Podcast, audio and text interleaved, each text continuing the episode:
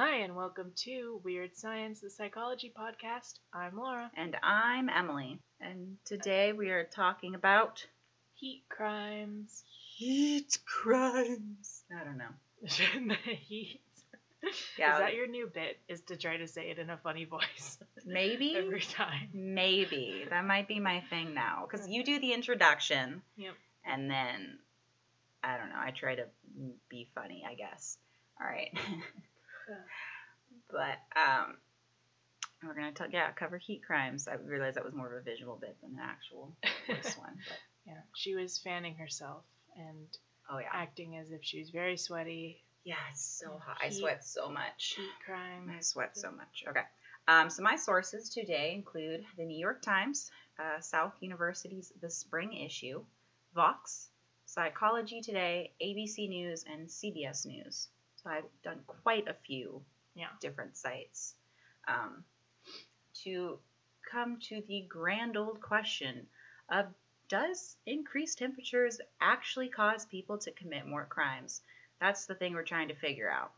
So studies have shown that fewer people are murdered in the U.S. in colder months than in warmer months.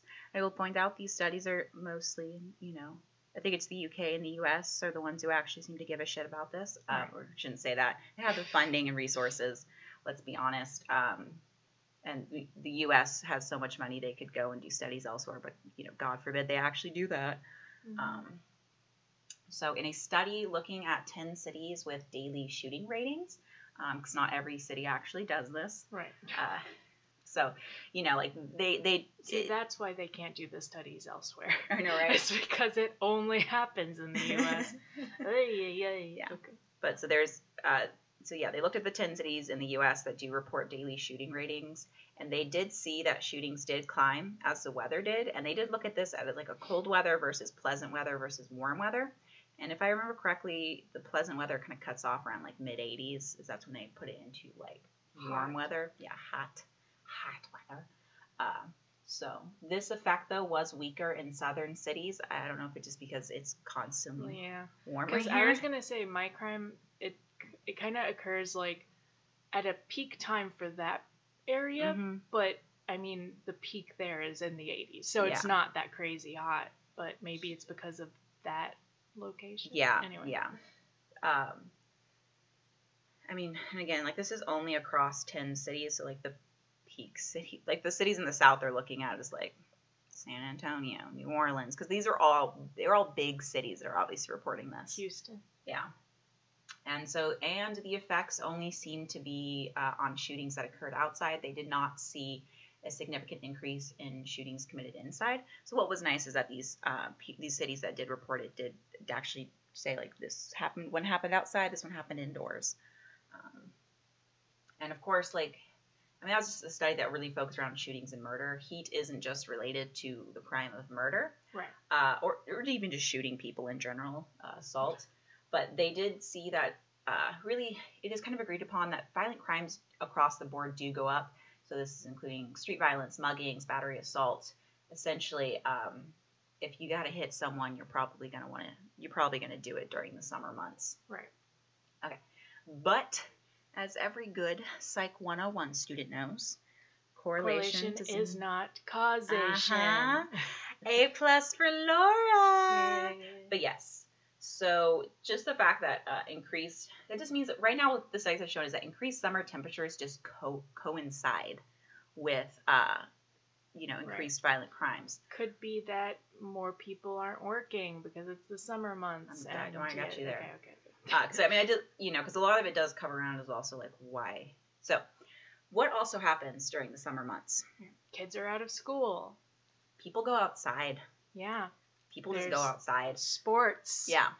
Sports. So one thing that they were talking about was that is just people go outdoors. This increases social interaction and just generally allows more opportunities for criminals and victims or, potential victims to interact.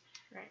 Because the whole thing is, does heat directly lead to people leading to more violent crimes, or does it just create the opportunity for more violent crimes?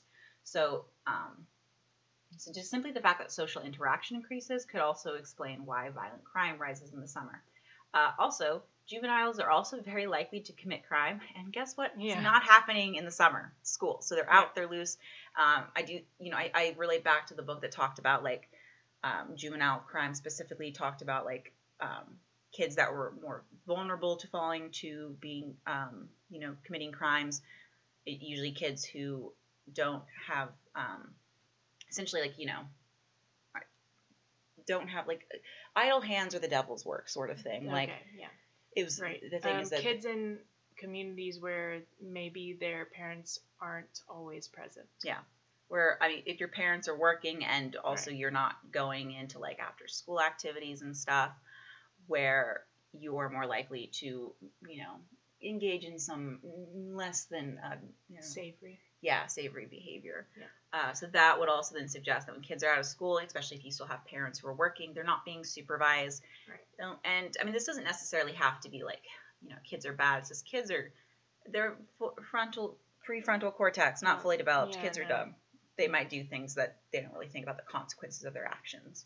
Right. So maybe they're looking for a place where structure is found. Mm-hmm. So like a gang would provide that for them. And then the gang's like, you should go beat this guy up. And you're like, well, I like the structure here.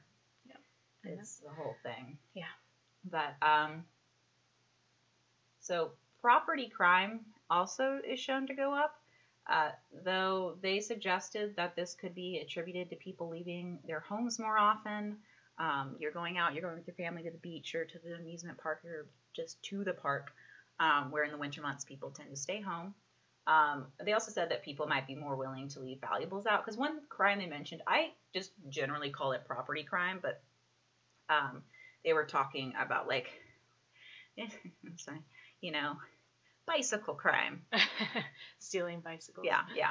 So they're saying like you might see a break-in in a car. Not people stealing the car, but maybe if you you pack the car up before you go on a family vacation, you left stuff in the car. Or in the case, the bike crime is what do kids do? They ride their bike around the summer. They go home for lunch. They just drop their bike in the yard. They don't put it up. It's really easy for someone to come along and just ride off on the bike. Right. So I just realized here in my notes that I wrote labor statistics, but that's not true. Oh. What is that? It should be Bureau of Justice Statistics. Okay. So a 2014 study from the Bureau of Justice Statistics. I'm really hoping that's what it is. That's what my brain's telling me it is. But, statistics evolving around crime and justice system and stuff. Right. So anyways, I did find the actual study for this. It's like an actual scientific paper, totally free to look at because it's from the government. Didn't feel like actually reading it. Okay. So instead I found a Vox article that summed it up really nicely for me. So thank you, Vox. Fair. I looked at it, and also, I'll admit, it's been a couple of years since I've, really been in a lot of the terminology that gets thrown around in, talking about crime studies. So I was like, oh, I don't really remember what that word means. Yeah. So I'm going to go find someone else who already looked it up for me. Nice. So this 2014 study from this bureau, they looked at crime from 1993 to 2010. And if I remember, this is what I wrote in my notes, but I'm pretty sure the study they used was the Handy Dandy Crime Guide from the FBI. Okay. That is a very funny title of a book that should be very serious. No, it's called the Uniform Crime Report, so the UCR. Dang it, I was really hoping that was the actual name of the crime report. I was in charge of this. If I was in charge of this, I would have called it the Handy Dandy Crime Guide. But for those who are unfamiliar with the UCR, it's basically are you familiar with it? No, okay. No. It's essentially where the states, different departments, all the different police, they submit their crime data to the FBI, and the FBI compiles it. So you get to see what cities are. The study itself is not perfect because it really does depend on reporting. What I was told is that the only two crimes in there that you can actually know are accurate are murder and auto theft, just because murder shows up on death certificates, so a second source can confirm it. And auto theft tends to get reported to insurance companies and to the police for insurance purposes. Everything else, it depends on people reporting it and then the assumption that the police departments are submitting accurate information, that they're not fudging their numbers. But anyway, so, you know, it's basically the best that they can do with the information they are given. So they looked at the crimes committed seasonally. So the takeaways from this report are that you are more likely to be a victim of violent crime in the summer. So it's about 6% more likely, though 12% for intimate partners. Mm-hmm. I don't know if that just means family members or specifically like spouse-on-spouse sort of abuse. But that goes up in the summer more. I would think domestic partners. Yeah. Because they said intimate. Yeah, that's what I wasn't sure. You don't really describe a child-parent relationship as intimate. At least I would be very creepy if you did. Yeah, that would be an interesting word to use where they could say like familial crime or something. Yeah. So it's probably domestic abuse then. So your house is also more likely to be broken into in the summer, 11%. Again, I think that's even just due to the fact that people aren't home. They go on vacation. Right. And they post on Facebook, which my dad will not let me do. Well, you shouldn't. I know I shouldn't, but as an 11-year-old, I didn't really understand that entirely. It was, don't tell anyone. I was afraid to tell my friends. I was like, I can't tell them we're going to Hawaii. Because he didn't really explain it. He was just like, you shouldn't tell people you're going on vacation. It's a secret, Emily. It's like oh, I'm not going to be here next week in school. Why? I can't tell you that. So the beginning of the school year is actually the most dangerous time for teens. And this is because they actually see that simple assault is on the rise in the fall months, and teens are most likely to be the victims of simple assault. I do not remember exactly what counts as simple assault versus complex assault. Okay. I'm assuming it just means getting like punched in the face. Right, I was going to say simple. Hands versus something else. Like, yeah, bringing in a weapon or just getting complicated with, like, running someone over with a car.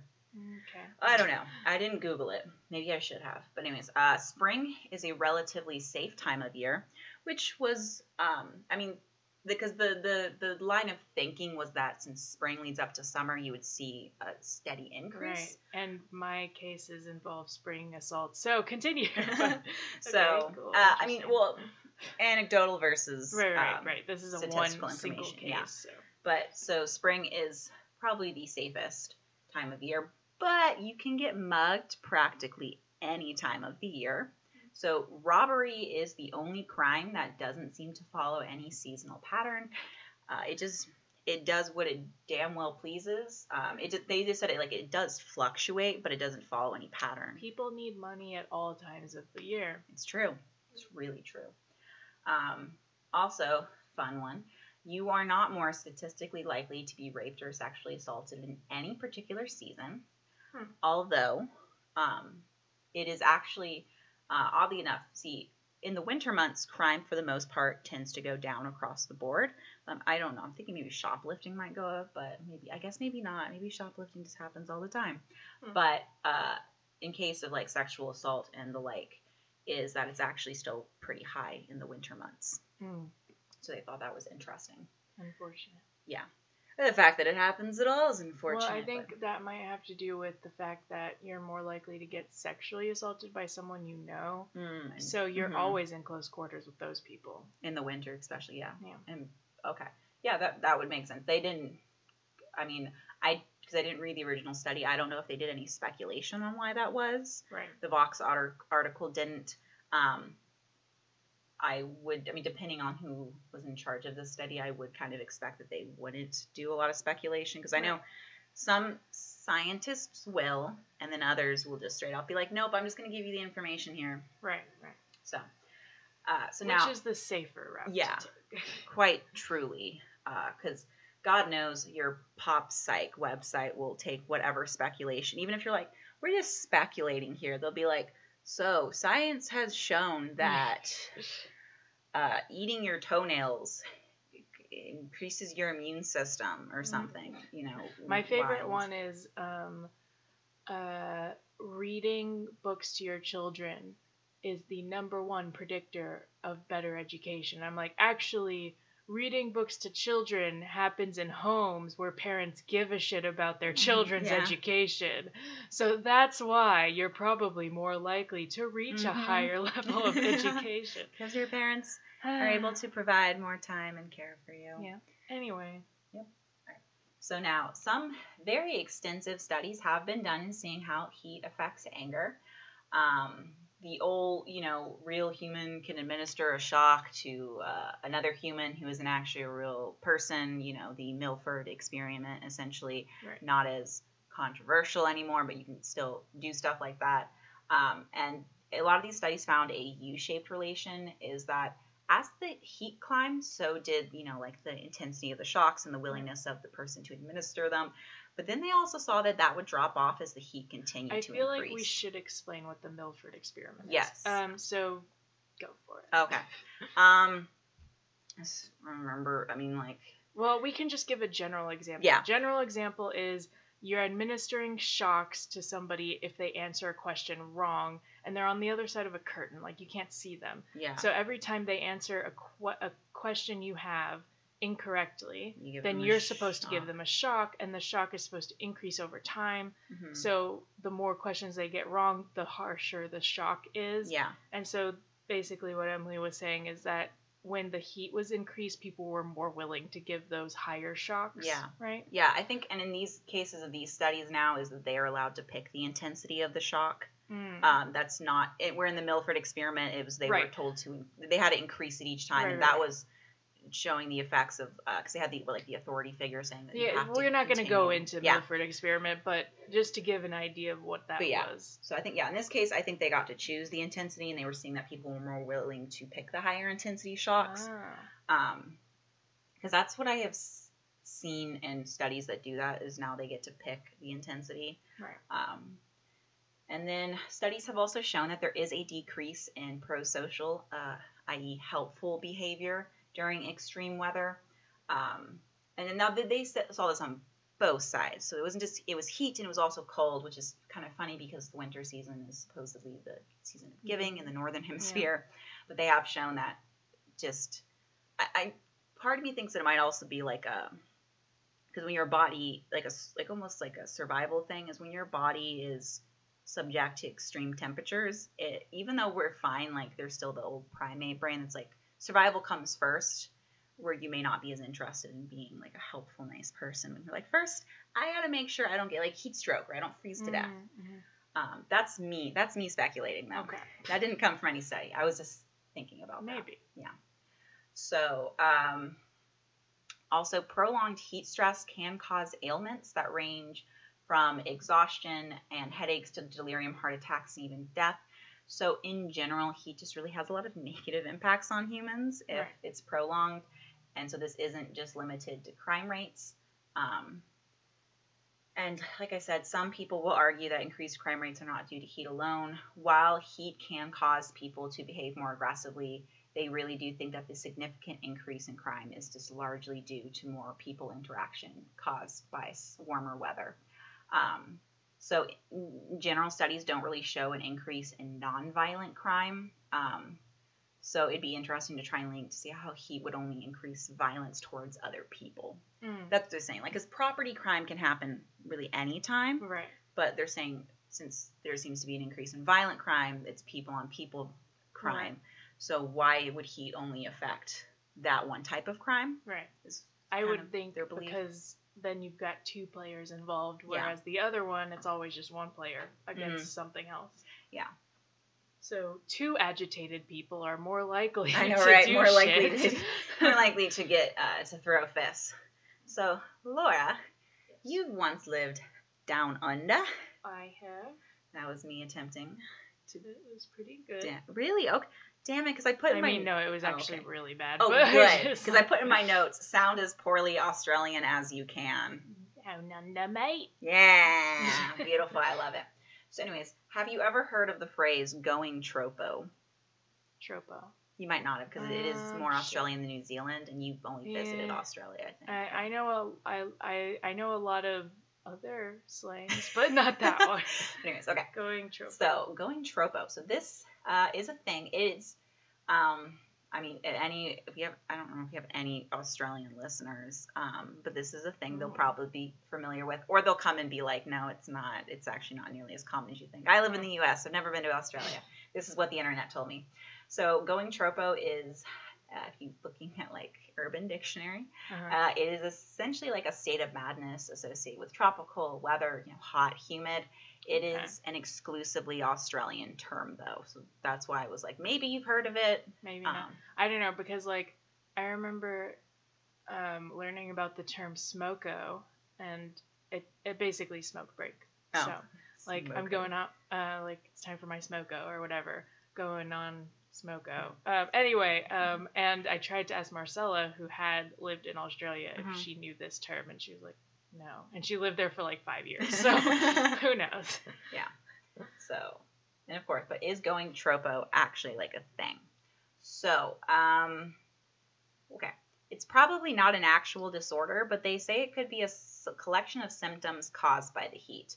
In a study that was done using, I will admit, in the article they call them, like, they Darwinites, so this is probably very selective. It's their audience. Okay. But 100 of them, they were given a question to kind of basically compare, like, their mental state and, like, when they're in the presence of, like, air conditioning or not. Mm-hmm. So the study did show that those who, like, worked in, like, areas without any air conditioning did show higher levels of things like anxiety, physical aggression, anger, stuff like that. It self-reports, though, so, take it as you will. Mm-hmm. And again, like, it sounds like they used their readers. And so, yeah, that's what we'll take it as. But research has found that a lot of symptoms of going tropo are similar to those you might see of someone who has seasonal affect disorder, SAD, which is, where long, dark winters cause negative mood changes in people. Mm-hmm. So they're thinking this could be like a similar but opposite effect is, when you have SAD in, countries where they like, Alaska, where half of the year there's no sun. Right. Is thinking, what if you have that on the opposite end where you have like too much sun? Yeah, too much sun. Like, could that also have a negative effect on you? So these studies have shown, like, they've seen effects in like sleep patterns, appetites, relationships, and hobbies, all due to continuous exposure to high humidity and temperatures. Heat hangovers are also a thing. I've never experienced one, but I also, I worked at Six Flags, so I remember people getting heat stroke. Well, I remember, I just know that in the summertime, if I'm out all day in the sun, the next morning I feel super groggy and like terrible. You may have had a heat hangover then, because they have seen things. So again, this long continuous exposure to high temperatures can cause nausea, headache, loss of appetite, and general lethargy. Yeah. So there's your heat hangover for you. A lot of that also sounds like heat stroke too. I've seen people, faint. So drink water, please. That happened to me after I went camping in north of Auckland, and it was like I was just out in the summer, like heat for like 2 days or something, and no air conditioning or anything. Yeah. And I just remember getting home and being absolutely exhausted and just, like, I think I slept for, like, almost a day. I was just like, I can't do anything. Yeah. I know, like, sometimes during the day when I spend a lot of time outside, when I come inside, then I can be kind of tired, but I wouldn't go as far as saying it's, like, some of the effects you've had. But yeah, that was the worst one. But I also may be able to mitigate these effects because I sweat so goddamn much. True. You are sweaty. I am a sweaty person. My body's like, all right, we're just going to cool it all off, so who knows? It looks like she's taking a shower. It's really bad. It is so bad, guys. I feel like it's gone. I feel like it's mostly because I exercise. I feel like I started sweating more when I started exercising. Yeah, like maybe your body has trained itself. Well, yeah. Well, I like, I didn't have night sweat issues until I started running. Right. So, I don't know. But anyways, back to what we're talking about. So, just so all of this really is to say is that, like any other environmental factor, heat can influence our behavior and actions, though, of course, it's most popularly looked at in relation to crime rates, but that's probably because people like crime and stuff. Like, it's a growing thing now, especially. it's deviant, it's disturbing, it's, oh, yeah. Anyway, it makes us want to know more. But yes, there do seem to be some general correlation between the two. Though there, of course, are other mitigating factors. Like I said, people being outdoors and mingling together, increasing the chances of person-on-person crimes to occur, and just houses being left empty for vacations. And the opportunity there arises. Right. And, when it comes to science, it's really just one thing that causes another thing. Right. So, but that's not to say heat is not involved, because it makes people angry. True. Which, did you do any research into the agitation, of the studies where they put people in a room and, slowly increase the temperature, and then they cause something to happen, and they kind of record their reactions based on the people who were in the hot room versus the normal room? That did not come up when I was Googling it. Yeah. I just remember, I think it just showed that they were more likely to get pissed off. So, it was one of those experiments where you don't know you're in an experiment yet. Mm-hmm. So they're like, come sit in our waiting room and fill out this paperwork. And so there's, in one of the rooms, they're making the temperature really hot while these people are, trying to fill out the paperwork. And then something goes wrong. They're going to have to, they're like, ooh, sorry, your appointment got moved, so you're going to have to wait an hour before we do these. And just seeing, what their reaction is in the hot room versus the normal room. And I think, in the hot room, people were more likely to get, super pissed off and, actually, verbally say it versus, in a normal room, they're just like, oh, okay. No, I mean, I agree. I think I'm that would really piss me off if I was also hot. Because I think it's an uncomfort thing, right? Like, you're uncomfortable. I would be curious to see if it also happens when you drop the temperature too. But yeah, I totally understand that. I'm if the room was hot and they're like, your appointment's been moved back an hour, I'd be like, fuck you. Right. How dare you? I mean, I'm not, maybe you would just see me storming off or something, because I'm not one to verbally abuse receptionists, but I don't know. I've never been this experiment. Yep. But those are my favorite, because I always think about they have to then have the experiment. So where they go in there, they fill out a personality test, and they're I sat in that room for this fucking thing. Yeah, exactly. And it's no, you're actually already done. We're just carrying on the ruse. Or do they come in and be okay, experiment's done. The person's like, what? All right, you waited an hour. Good job. Yeah, you did it. Yay. And they're like, wait a second. What? Yeah. Okay. Time for some vicious crimes? Yeah. Pretty much all of the summer crimes I could find were absolutely horrifying. Well, because the boring ones, no one talks about those. Yeah, but, I was hoping, I don't know what I was hoping for, but I just feel like these crimes are, very, very violent, and maybe I'm just primed to think of them as violent because it was, going into it with heat makes you more violent, but I feel like these are pretty bad. So I tried to choose one that was, older. Uh-huh. So not that it wasn't bad, but it just, some time has passed, so we can look at it. It doesn't feel as fresh. Yeah. So my sources were Illawarra, Mercury News, Wikipedia, and Murderpedia.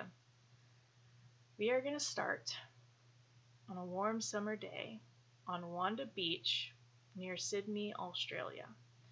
G'day, mate. Yeah, mate. Yeah, so when you brought up Australia, I was like, There's also a story about going trope up. Kind of. I mean, we'll see. So, just after the start of the new year, on January 11th, 1965, which is the summer there, midsummer. That's right. I was January. Yep. We are in the southern hemisphere. I'm very self-centered. It still weirded me out, to think of, somebody in October has a spring birthday there. I'm like, well, what? I don't know, it just weirds me out. Okay, I've never really thought about this, but so spring would then define not the time of the year, but the weather of the time of the year. Spring comes before. Yeah, no, yeah, so, summer, January is summer, yeah. Not... I wasn't sure if they were just we have a warm winter, this is a thing. Nope. Okay. Nope. Opposite seasons. I've just never thought about it, to be totally honest. Yeah. Okay. So, it was just after the start of the new year, January 11th, 1965, when two girls, Marianne Schmidt and Christine Sharrock, We're trying to enjoy a stay at the beach despite the strong winds that morning. So it was very windy. It was so windy that they had actually closed off most of the beach. So there'll be umbrellas. I'm thinking of that video. Yeah. Run. Run. Yeah. Yeah. Global Nation. Yes. So let's talk a little bit about who these two girls are. So Marianne Schmidt was a 15-year-old girl who immigrated from Germany with her parents in 1958. They eventually settled in Sydney in 1963 after her father was diagnosed with Hodgkin's lymphoma, and unfortunately he did pass away approximately 1 year later. Ouch. Christine Sharrock, who was also 15, met Marianne when she moved next door to her house in Sydney. Christine was living with her grandparents at the time, and her own father had passed away some years ago. So the girls quickly bonded, possibly related to that. I don't know. I thought that it was more than a coincidence that two girls would get along really well who had shared similar tragedies. Yeah. I mean, they were also the same age, and they lived next door to each other, but whatever. It was like the perfect match. The girls, accompanied by Marianne's four younger siblings, were making the best of this windy beach morning. They sheltered between some rocks at the south end of the beach and went swimming in the shallow water nearby, then had a picnic afterward. That's cute. It is cute. I know this is going to end tragically, so I'm just going to bask in, like, aw, a little picnic on the beach. The two older girls said that they would leave to go get their belongings, which they... Oh, wait. Oh, nope. I skipped some stuff. Okay, after the picnic... Christine left to wander the beach while Marianne stayed behind with her siblings, because, you know, like I said, four younger siblings. And eventually Christine returned and the group were, like, walking amongst the sand dunes, but the younger kids started to complain about how windy it was, and they were like, let's just go home. Sounds like younger siblings. Yeah. And so the two older girls said that they would leave to go get their stuff, which they had left in the rocks. But then they started walking off in the wrong direction, and the younger kids were like, where are you going? The rocks are the other way. And the girls were like, ha ha ha, and just kind of, like, left. And we're like, bye. That is such an older sibling move. Fuck you. Bye. They were just like, just stay here. We'll be back in a bit. Yeah. And yeah, left. I feel that so intensely. Spy Katie. Yep. The siblings waited several hours and finally took the last train home around 5 p.m. They arrived back home at approximately 8 p.m., and at 8:30, Christine's grandparents alerted the police that the girls were missing. So they never came back after they left. Yeah, I got that. Yeah. Don't worry. Okay. Just driving it home. Just make sure it's not losing. Driving it home. So, let's take a journey forward in time to the spring of 1984. So almost 20 years later. Yep. It's more of a rewind sound, but it's fine. I was going to try to do like a forward sound, but I was just going to like... It's a forward sound. So Christopher Wilder was a man with a dark past living in Miami, Florida. He had grown up in Australia and lived in Sydney until 1969, when, after his wife of 1 week left him, that was a fast marriage, he immigrated to the U.S. I'm kind of curious about her thought process, where she went so quickly from, let's get married, to, oh, fuck you, bye. Yeah. Like, I'm like, wow, that is a lot of turnover. Was this a Vegas wedding? Like, I feel like it was definitely him manipulating her into marriage to try to control her and her getting free. Just based on who this man is. Yeah. And you will soon come to find out that I need more details about what happened in this 1 week marriage. Yep. Damn. So, yeah, he came to the U.S. after that. But he had been known to the police in Sydney. In 1962, he had been part of a group of men that gang raped a woman on a beach in Sydney. He underwent electroshock therapy as part of the sentencing for the crime, which only seemed to escalate his violent tendencies. If anything, it made it way worse. So I just want to know who in the lab was like, this isn't working. Let's let him loose anyway. Yep. You will find a pattern in his history of being like, oh, you've committed multiple violent crimes, but you can still walk free. Bye. I tend to find a lot of that pattern in criminals is when it's just like incompetence or lack of funding, insufficient, like just any sort of incompetency or inefficiency that like causes them to like, I just can't. And I can't even blame like his move, like, oh well, the Sydney police didn't tell the Miami police or whatever, because like he started doing shit in Miami when he got there too. So it's like you just. And Miami was like wagging their finger at him, like, you crazy man. Tisk tisk tisk tisk tisk. Raping women is bad. Tisk, tisk. Okay, now go home. Yeah. Stop that. Goodbye. Yep. In the 1970s, after he'd moved to the United States, he had many scrapes with the law, including raping a woman who he had convinced to get into his car under the pretenses of being a model photographer. So that was kind of like his shtick, was being like, hey, you're really beautiful, and why don't you come back to my place? Because I'll photographer you. That's not a word. All I'm saying is he is not original at all. I've heard this before, sir. Yeah. So he's like, I'll take photos of you for like a modeling shoot, and you'll get famous. And of course, it was the 1970s when supermodels were just becoming like a really popular thing. So and where the whole cliche of, hey, I'll take photos of you because I work for models, like, wasn't quite worn out yet. Yeah. He was one of the first to use this. I mean, I get it, because we all watched America's Next Top Model. We all thought there was something glamorous and pretty about it. Right. Even now. And so despite his many run-ins with the law and raping a woman after essentially abducting her, kidnapping, he never served any jail time. Of course not. No, not at all. They wagged his finger at him. I should mention here, slap on the wrist. He was rich. Oh, yes. Okay. He was a rich motherfucker. So, that's probably why. Yeah. He had a construction business or something. I didn't look too much into it because I didn't give a shit. Nobody cares. In 1982, on a visit back home to Australia to visit his parents, what do you do on a trip back home to visit your parents? Why, ask Christopher Wilder. What do you think? What do you think you do on a trip back home to visit your old parents? You visit your parents? No! You fucking abduct two 15-year-old girls and force them to pose nude and sexually assault them. I mean, what a charming man.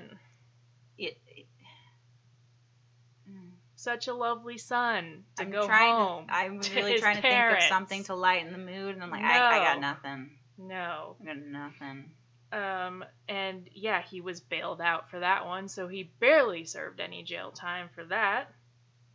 I'm going to just picture the parents of these 15-year-old girls just leading like a riot, and this is how he died. Don't tell me the rest of the story. I don't want to know. And then he was killed by the angry parents. Yes! Good job, Emily. Yes! No. Finally, the crimes he is best known for. Because that wasn't it. That was not it at all. His killing spree of over 8 victims between February and April in 1984 in Miami, Florida. You look so defeated. I hate everything. It's fine. Keep going. I don't really want to go into the details of a lot of the crimes. First of all, he had a pretty strong MO, so I will give what that was. But basically, they were all horrific, and they were all very young victims. Yeah, and everyone is welcome to go read it on your own, but don't make Laura do that. So I'm just going to share their names. Rosario Gonzalez, Elizabeth Kenyon, Terry Ferguson, Terry Walden, Suzanne Logan, Cheryl Bonaventura, Michelle Kaufman, and Beth Dodge. All right. So, with most of his victims, he abducted them, sexually assaulted them, and then killed them by stabbing and or strangulation. However, not all of his murder attempts were successful. So, and some of the women he just abducted and assaulted. He didn't try to kill them. So he left a hot trail for the police to slowly follow. And one of his murder or potential murder victims who actually survived his attempt to murder her was Donette Wilt, and she was able to inform the police of his traveling plans. Mm-hmm. So the police were eventually able to catch up to him, and upon attempting to arrest him, he shot himself to avoid capture. So we didn't even get to go. Nope. I mean, I don't want to be the kind of person who's like, you have to suffer for your crimes, but at the same time, you need to suffer, sir. Yes. It's just a little bit of an anticlimactic ending. Yeah. You really want him to see justice. Yeah. Yeah. So, now we go back. Let's go back in time. Thank you. 1965, summertime. On Tuesday, January 12th, remember the girls were reported missing the day before, January 11th, a man was walking with his three young nephews on Wanda Beach, enjoying the summer day, when he spotted what appeared to be a mannequin laying face down in the sand. He walked over to investigate and quickly discovered that this was not a mannequin, and in the words of my favorite murder, it's never a mannequin. No. I just think about back in the day is, because I'm most mannequins I see are completely white. I would not mistake that for a human. Well, if you're a dead body, you might be more pale. Okay, fair enough. I was also thinking back in the day they looked more realistic. I don't know. No clue. So obviously the police were called, and then the man didn't even realize there were two bodies. He just saw one. Mm-hmm. So he calls the police. At that point, you're I'm not looking any further. Yeah, no. He got them. I'm done. Out of there. Call the police. Yeah. So the police did discover the two bodies of Marianne Schmidt and Christine Sharrock, and they were partially buried in the sand dunes. But there was obvious signs of a struggle in the sand, and there were drag marks. Mm-hmm. Yeah, not pleasant things. The girls had been stabbed and beaten with a blunt object, but murder weapons were never found, and semen was found on both of their bodies, suggesting that they had been sexually assaulted. But unfortunately, to this day, the case has never been officially solved. So why did I spend so long talking about Christopher Wilder? Well, let's go back. In 1962, 3 years before the murders of this girl, is when he had done the gang rape in Sydney, on a Sydney beach, which is where these two girls were murdered. They were murdered on a beach near Sydney. He was given the electroshock therapy, which seemed to increase his violent tendencies. And again, we know later down the road, he's perfectly capable of committing multiple rapes and murders. Yeah. He was living in Sydney until 1969, which was 4 years after the murder. So he was definitely there for the time. And most of his victims fit the profile of these two girls. They were young. They were 15, 16, 17. Pretty, just beautiful young girls that he was a predator to. He had, in Australia in 1982, attacked two 15-year-old girls, remember? Yeah. And had sexually assaulted them, but they did, he did not attempt to murder them, but it's very similar. Mm-hmm.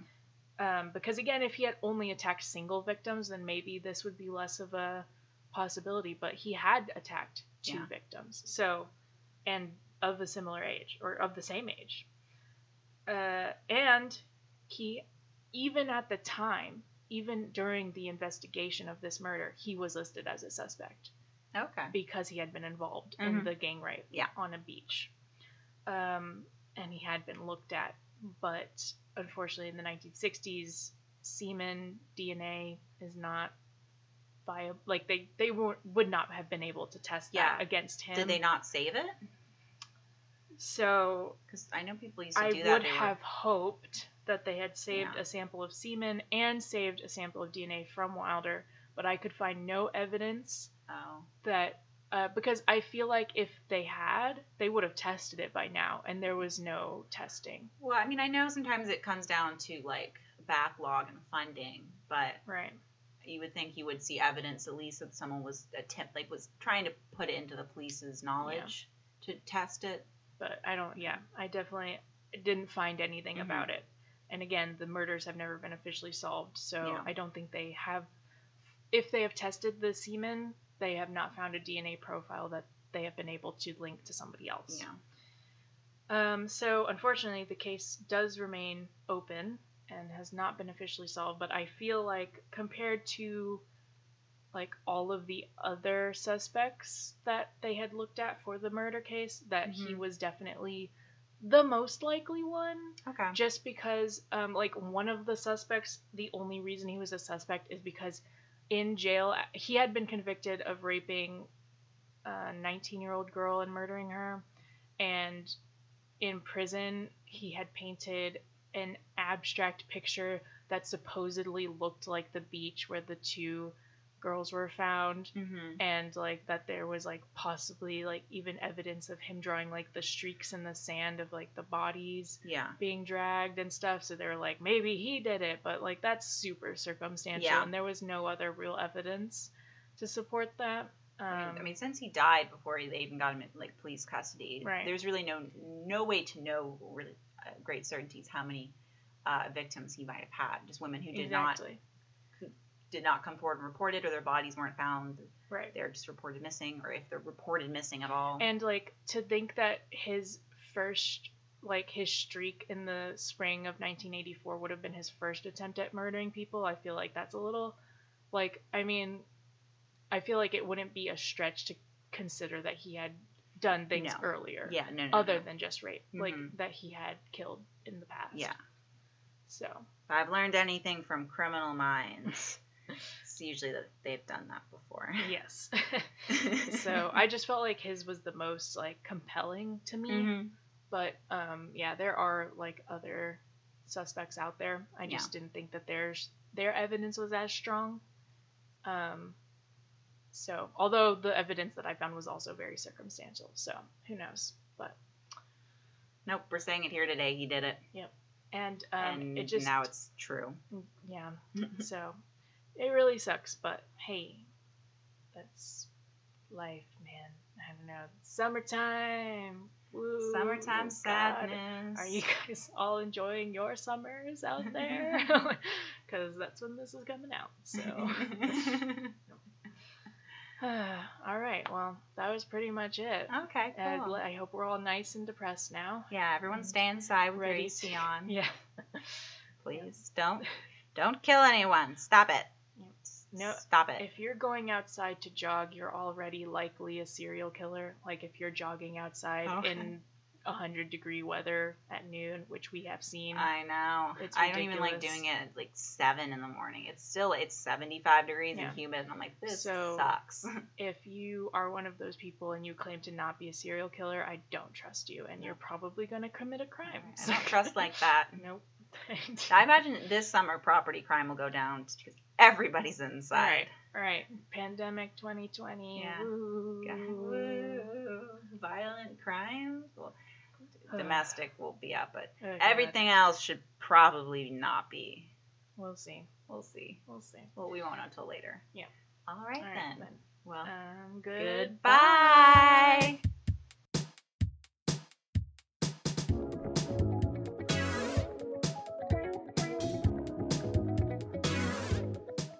As always, thank you for listening to Weird Science, hosted by Laura Moyer and Emily Gangness. If you'd like to get into contact, our email is wetalkweirscience@gmail.com, spelled WETALKWEIRDPSYENCE@gmail.com. Our Instagram and Twitter handles are @weirdscience, spelled the same way. Cover art is by Morgan Kalka, whose Twitter handle is @. player director.